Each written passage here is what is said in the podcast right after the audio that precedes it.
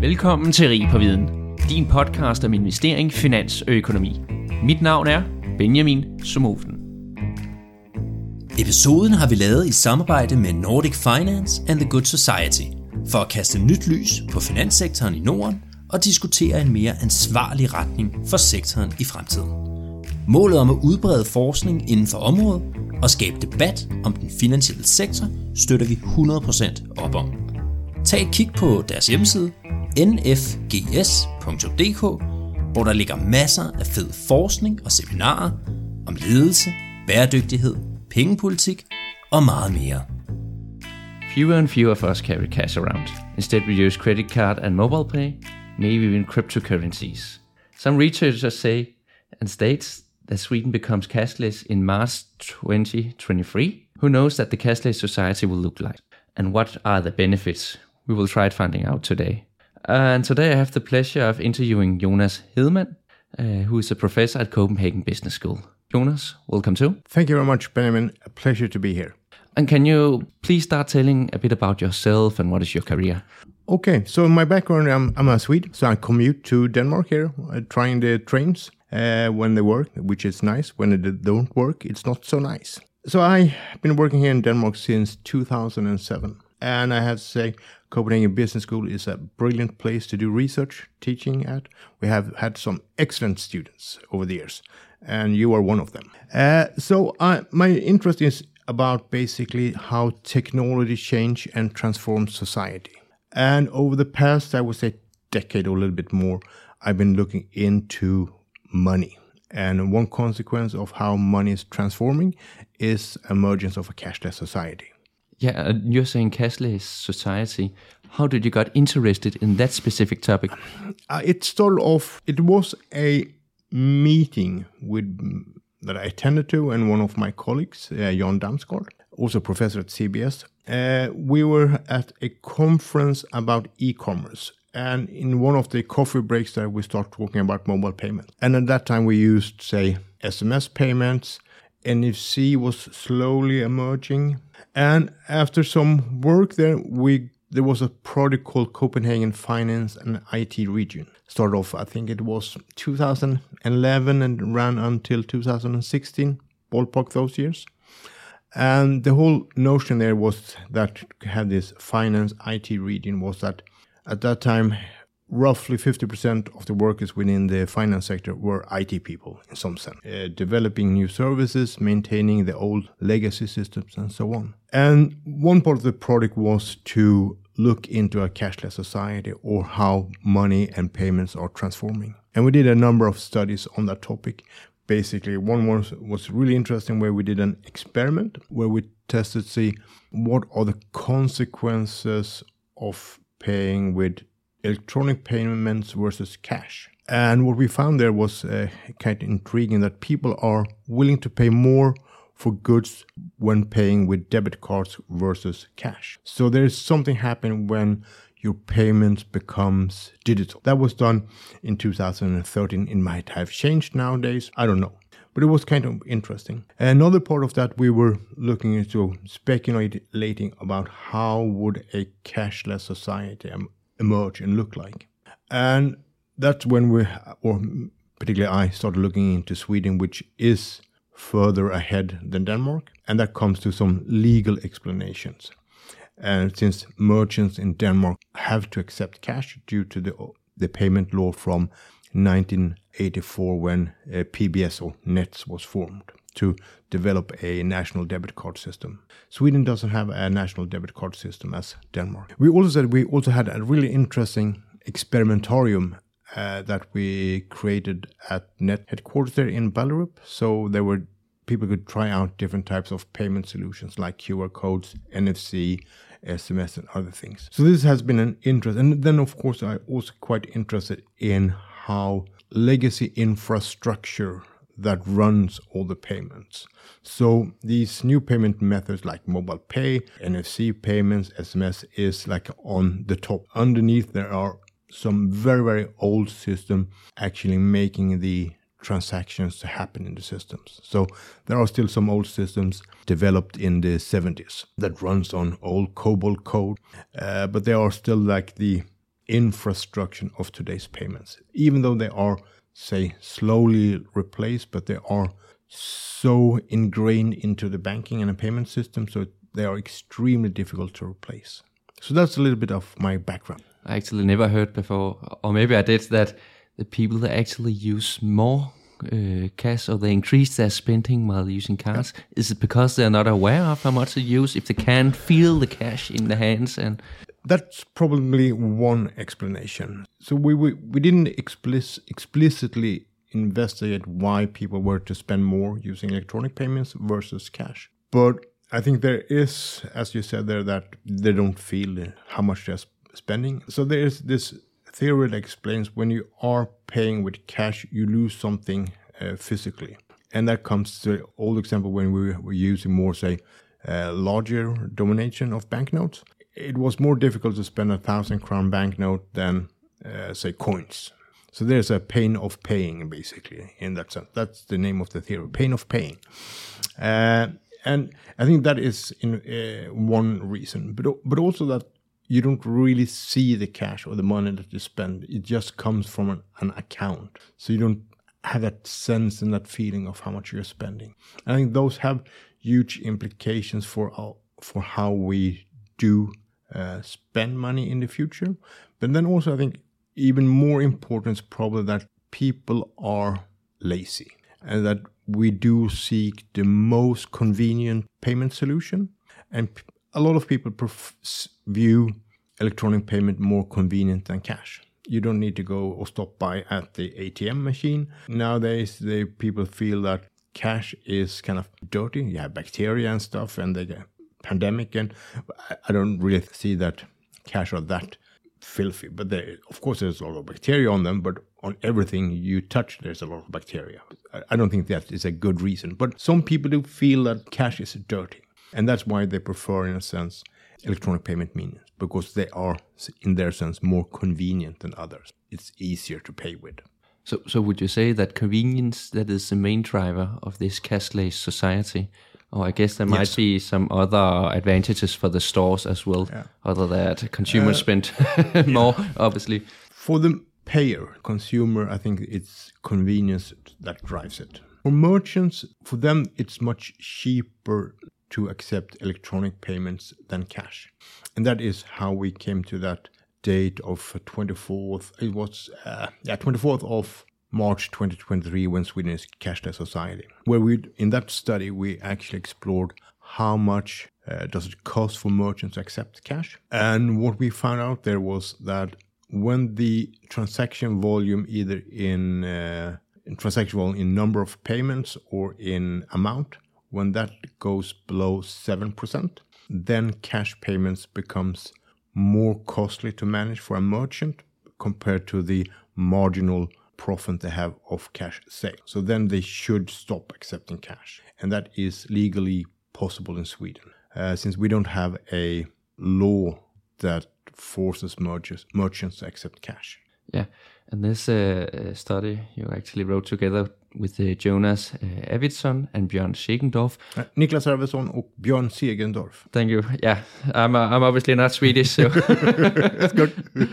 but but before uh, jumping into the study, let's just try to get an overall figure. How is this looking around in the whole Europe? You say that Sweden they are far far more. Uh, yeah, in, in this development compared to other European countries. So the, the countries in Europe that are, say, the most cashless are like uh, Sweden, Norway, Finland, and Iceland.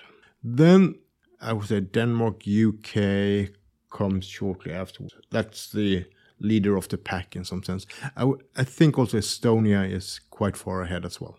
The difference in in practice, if you walk around and you're in stores, restaurants here in Copenhagen, people don't pay that much with cash either. But there is a lot of cash in circulation, or actually put the central bank here uh, has uh, printed a lot of cash that are withdrawn from banks and are somewhere. And what they're used for is uncertain. So there are roughly three to four times as much cash in circulation in Denmark compared to Sweden, for instance. But the number of uh, real transactions that are cash versus electronic payments is more in Denmark, but not very much, but it is a little bit more in Denmark. And uh, who lags most behind here in Europe? I would say Germany. Germany. Okay. They are cash huggers. And and why Germany? I would actually think uh, Germany is a strong economy, and I would think Yes, how more strong the economy is. Yeah, More- there are a couple of explanations there, probably. Germans are very privacy sensitive, so they don't want to disclose private data. And that comes most likely due to the government in Germany roughly 80 years ago. Yeah, wasn't the best government in the world. Uh, so they don't want to disclose or leave any traces of themselves. So that's one, one of the reasons. Then also one should remember that Germany is a developing country when it comes to internet uh, penetration. They don't have broadband whatsoever. They are ranked, I think, 34 in the world. So they they are among the worst countries in Europe when it comes to broadband. They don't have an infrastructure to be cashless. So that's one one explanation.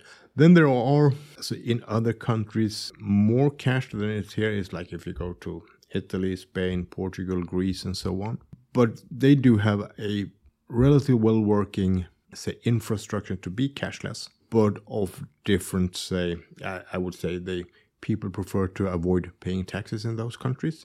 Uh, so therefore they in some areas they tend to have a lot of cash. And then we have Switzerland that is a should we call it outlier, uh, not being part of the European uh, Union, and they do have a lot of cash there, but that they use it very much as a store of value. Or people come to Switzerland, have a lot of uh, money, and they just convert them into cash. And you can see in the richer places in Switzerland that people have a lot of cash, a lot of cash. So in that sense, you might be working as a laundering. I don't know, but that's my speculation. yeah, I think we could uh, have a whole podcast about this situation in Switzerland. Yes. But uh, today we will di- dive deeper into the paper as we dis- discussed earlier on. And uh, yeah, as you already said, it's focused in, in Sweden. But could you tell more about why did you chose to to analyze the development in Sweden in regards of a cashless society? So this particular project started off. We started talking about it. I think it was 2015, 16, and uh, then we got some funding from uh, Svensk Handel, which is the Merchants Association in Sweden, to conduct a study there because they uh, were concerned about the decrease of cash in circulation, or in the sense that some groups were very concerned within society. Some uh, stakeholders were promoting uh, that we should keep cash, and there were also some interesting legal cases in Sweden that, for instance, that you can't couldn't pay with cash to get uh, medical care, and that was went to court a couple of cases, and how it all how it all will be interpreted and play out in the future, we don't know yet. But there are some cases about that. So that triggered our interest. So, and but we knew from statistics from the uh, Swedish central bank that cash was or are about to die out or fade away. Actually, it's not dying; it's just fading away. And then, since we payments is fundamentally a two-sided market, we have two user groups. You have a platform provider that is the cash system uh, would be. Then you have the merchants that need to accept them, and the uh, pay consumers that need to pay with cash to get the system to work. And we knew that the consumers were gradually converting away from cash. So then we thought, okay, so how does the merchants react to this change? What will they do? When should they stop accepting cash? Because there is this. So in Sweden, instead of having a payment law, uh, Sweden depend or rely upon the contract law from 1915. And what is interestingly interesting is that Sweden, Denmark, Norway has the same contract law written by the same people just before the First uh, World War. We have the same legal system when it comes to can- contract law.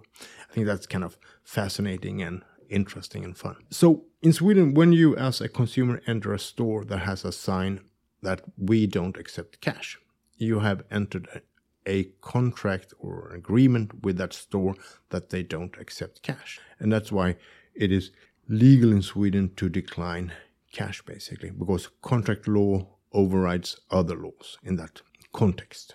So that is the background. So we thought we thought then, okay, so when would it be unprofitable for merchants to accept cash? So we conducted a we did a couple of a number of interviews and then we did a survey with 800 uh, merchants. And what we tried to figure out to say how much uh, cash revenues they had, uh, how much uh, how much money did they spend on managing cash, and that includes um, the specific machinery to count cash. They, are, in particular, very much investments were done into those automatic uh, cash counter coin counting machines. Then there is uh, the whole cash management system in Sweden is privately owned, so they charge the merchants for uh, managing their cash. Uh, there are special uh, insurances for cash ma- management as well. Uh, there are one of the big one big co- cost for is actually the time it takes for the cashiers to count the cash after the day, and in particular if there is an error, it takes a lot of time. So what we're trying to say is that so we knew how much cash were roughly declining per year, uh, and it declined roughly with X number of percent of units of percent units per year. Uh, we know, and that has been quite stable for a number of years. Then we saw the cost, and they were slightly increasing over time. So, so then we basically trying to figure out what date in the future will cost of managing cash become larger than the revenues that they make from uh, cash sales. So we combined the survey data, some official statistics on marginal revenues on in these, yeah, among merchants, uh, and then then we came up to with a date there in 2023. Yeah, so what you actually analyze is that there are always some fixed cost yeah. managing cash, even though it's just a small amount of revenue or a large amount of revenue. Uh, back in the days, I actually, uh, way back in the days, I actually worked in Netto yeah. as well, a grocery store here in Denmark. Yeah. And every evening we have to take this uh, cash and count it and put it into a safety, and then there needs to come a man from the bank open the safety as well and wait 10 minutes because it should yeah. and, and this has to be done even though if the revenue was only a thousand kroner or maybe 10,000 yeah and then so so this is what happened recently. But there are say a lot of things that has say fueled this process over a long long time that and some of those aspects are i would say unique for sweden some are say generic happens in all countries. So there are some say, say prerequisites for this to happen or, or, the, or, the, emergence of a cashless society is that there has to be an, a well-functioning uh, electronic payment system. And we roughly have equally well-functioning uh, payment systems in yeah most part of the nordics at least uh, we have you can pay normally with your payment card and stuff like that there are some hiccups uh, some now and then when the yeah we can't pay with the card there was one I think was was it just before Christmas 2008 or 9 when uh, the Dankort system broke down for a number of hours. Uh, I think it was on if it was the 23rd of December, something like that, just before Christmas. And the lost sales showed up in the national numbers for Denmark, as was such a huge loss in sales, basically. It's one of the biggest shopping yeah. days in the year. Yes, it's, it's the, the day. And Sweden had some have had some uh, other issues when our bank ID or yeah, MIT or NEM ID, whatever you want to, yeah, when that doesn't work, you can't pay in Sweden, basically. Yeah, we are lost. So we have to have this well-functioning, stable, well-working payment infrastructure, and we that is a prerequisite, and we do have that in most countries. Then what happened in Sweden, which is kind of unique in a sense that if you are a criminal and like to rob cash depots, cash transporting companies, Sweden is an excellent country for that. Because as you know, if you've been there, it's kind of a large country, not that well populated, so there's a lot of escape routes for the criminals. So Sweden was like the holy, uh, the dreamland of doing uh, that kind of cr- criminal activity. So there were not daily, but on huge number of, of robberies of bank postal offices, the depots, and so on. And as a consequence of that, the union in Sweden of the union that organized people working in the financial sector, but also among the say handle uh, the union, they said, no, let's try to get rid of cash in order to protect our members. And that position that the union is in favor of a cashless society is, I would say, extremely important. In other countries, the unions are in favor of cash.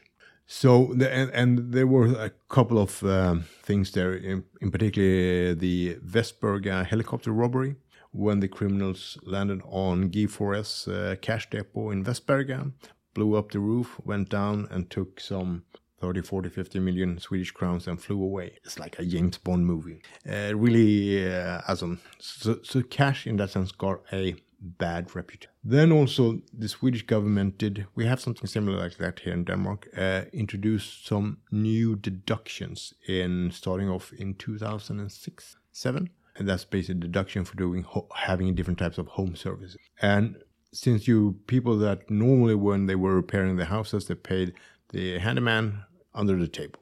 Now with these deductions, they wanted to have an invoice. So a lot of part of the black sector became white. I think that was so you don't need cash basically. Historically, you needed cash to pay your handyman basically. Now you don't need that.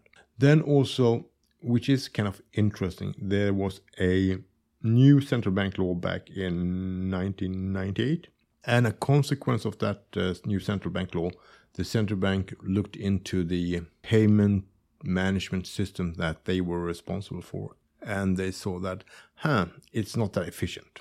Uh, the Riksbank had a lot of uh, cash depots, and so they decided to outsource all cash management to private companies. I think they explicitly stated that cash is not our core business. So, and one of the consequences, or one of the actors that um, that got involved, was a company called Panaxia, a small, relatively small cash depot firm.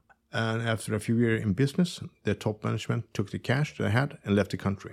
That sounds kind of, kind of maybe a little bit funny, but the problem was that the merchant that had deposit, deposited cash within that company could not be compensated by the insurance. No insurance covered. So, and that created a more of a negative attitude towards uh, cash in general. Then also there were some laws forcing merchants to have cash point of sale systems that had an official stamp so they couldn't be hacked and backtraced. So and so all the receipts they got more more proof into the, that story. So and all these things are playing together to creating uh, this negative spiral or negative feedback loops when it was towards cash. So cash is just fading away. Yeah it seems like there are a lot of incentive in Sweden to be cashless. And uh, I think this was a very good uh, deep dive into the article and the motivation. And let's jump into the results. What are your main findings here in the article then? And did the you find any surprises, of course? Um, we were surprised at basically the level of uh, 7% of the transaction when they that when there's less than 7% of the transaction is in cash then it will be unprofitable for a merchant to accept cash. And uh, were you surprised because 7% is too high or too low from your expectations? No more that we had a very explicit uh, breaking point there, that of 7%. And we can see that we're getting closer, closer to the 7%. And a lot of the merchants are very close. Yeah, you, you are quite specific because uh, in your research paper, you actually uh, state the 24th of March, yeah. 2023. That's the date. Yes. And I think one can extrapolate so you can get an hour as well. But that, I think if we fine tune there and redo the model and stuff like that, it will probably change a few a month back and forth because there are well, how the pandemic played out with it has problem increased the speed of decline decline of cash. Uh, but then we can also see here now that the government finally, finally is getting interested into cash. I think it's utterly appalling that a government in a democratic country don't pay any attention towards how people pay. I think that's I think the same in Denmark actually. It's appalling that politicians are not involved. The other key stakeholders don't really seem to care. The banking sector care. They want to get rid of cash because it's it is a lousy business for them to manage. They don't make any money on cash. So I think that that is the key thing that this date, and I, it has been. I just got quite interesting. It seems like you were really glad that the Swedish government they finally got interested into money. But is that also the case in Denmark when we don't have this law that merchants they can reject cash payments? No, I think so, so the case in Denmark here is is a little bit different, but I think it's the same thing is that the politicians are not engaged in the question, and I think there's a very simple answer uh, why they're not in, in engaged. It's basically that no one will gain a vote by talking about cash, so they don't care. There are other topics that potentially get, give them more votes or not. So, but cash and how people pay is a non-political issue in our part of the world, but in other countries it is much more of a political thing like in Germany, uh, politicians talk about we should pay with cash. But isn't it reasonable to say is the far most easy for a country either only to use cash or be cashless? Because then you only have to take care of one point. One system. Yeah. yeah. Yes, that would be the easiest. But I do think that since we as human beings are looking for easy way out, we will always look for a more easier payments or more convenient payment solution. And if you go back in Sweden there, historically, in when Sweden had introduced the copper dollar in uh, 1624, uh, the biggest one was uh, minted in 1648. Uh, the 10 copper dollar, it weighed 20 kilos, a plate of copper. It was very hard to do bar hopping with that one. And then just a few years later, the first banknote in Europe was uh, innovated in Sweden and became extremely popular because it was much more convenient. So convenience is something that always win. So things about security, privacy is in general not a key issue for the average person. Some people find privacy issues extremely important, but for the broad majority of people, they don't care. They just want to have a convenient solution. But the systems that we do use today, they are, I would say, quite secure. So there's no major risk of theft of our accounts, our money, if we don't do some something stupid ourselves. Okay, of course, phishing can, uh, yeah, make most people uh, do very strange things, but in average, the system as such are very secure. Yeah, and uh, yeah, right now, as I understand that IKEA they don't accept cash in Sweden you mentioned? I think some of the stores I know are not accepting cash. Some of them might still be doing that. But if you as a IKEA, like in Germany, it's just a few years ago they started to accept credit cards. okay, it's quite a case specific. Then yeah, very, not a revolution in Germany. yeah. Now I just look at the data from your article, yeah. and uh, it states that in in nine years, sixty percent of the of the stores, I suppose it's in Sweden, yeah. they won't accepting yeah. cash. And actually in 2050s, no stores in Sweden will accept cash. Is that really plausible? Nobody? As in 2000, I, I think the 60% is still correct. Uh, there are evidences of that, and there are say, other studies that basically say, yeah, that is the path that we're heading.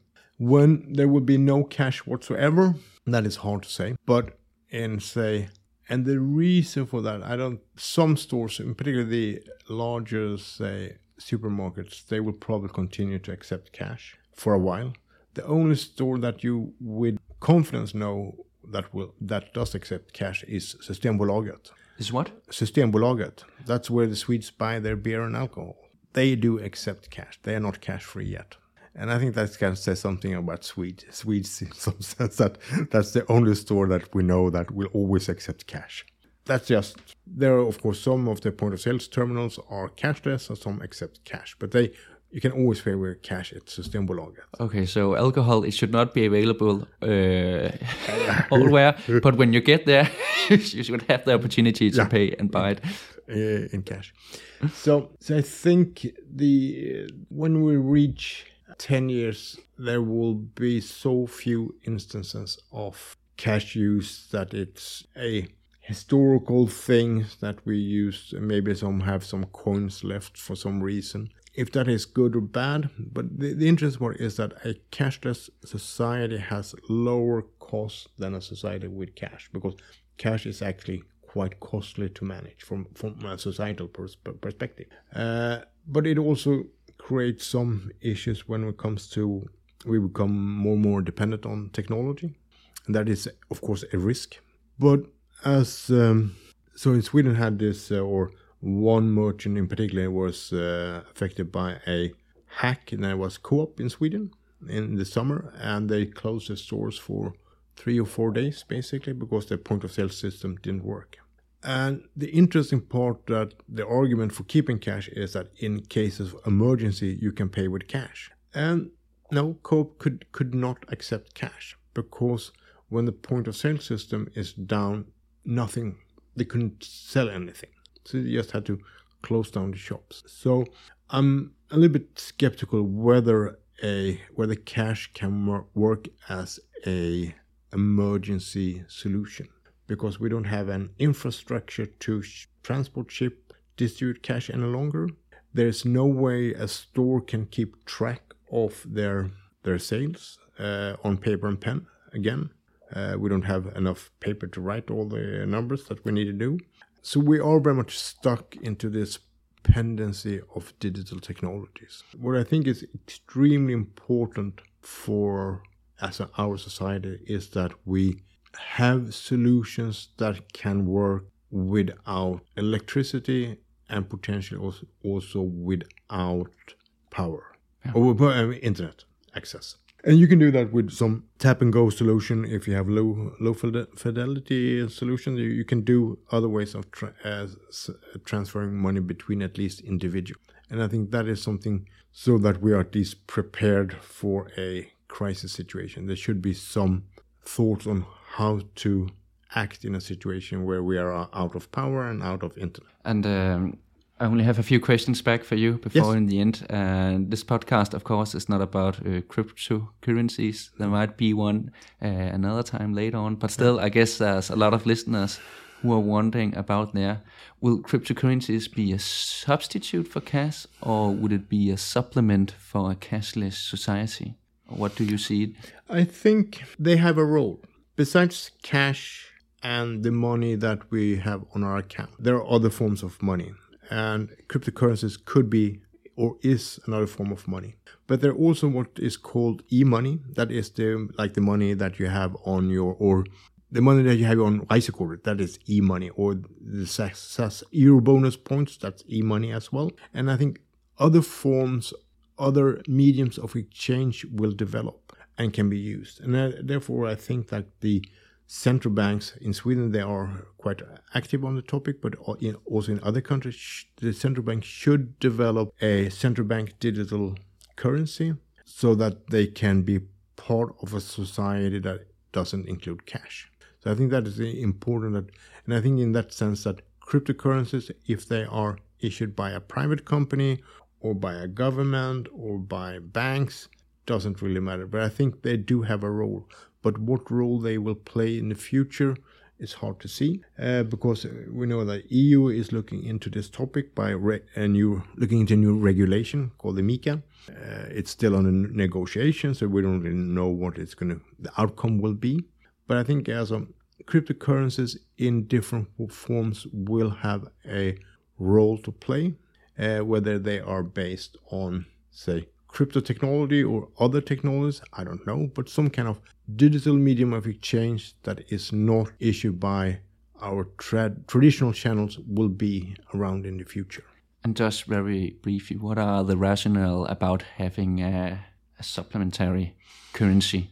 I think there are several reasons. In the Swedish case, uh, the Riksbank has this e-krona project, and it's clearly that they do that because cash is dying or fading away. They have to have an alternative due to current legislation.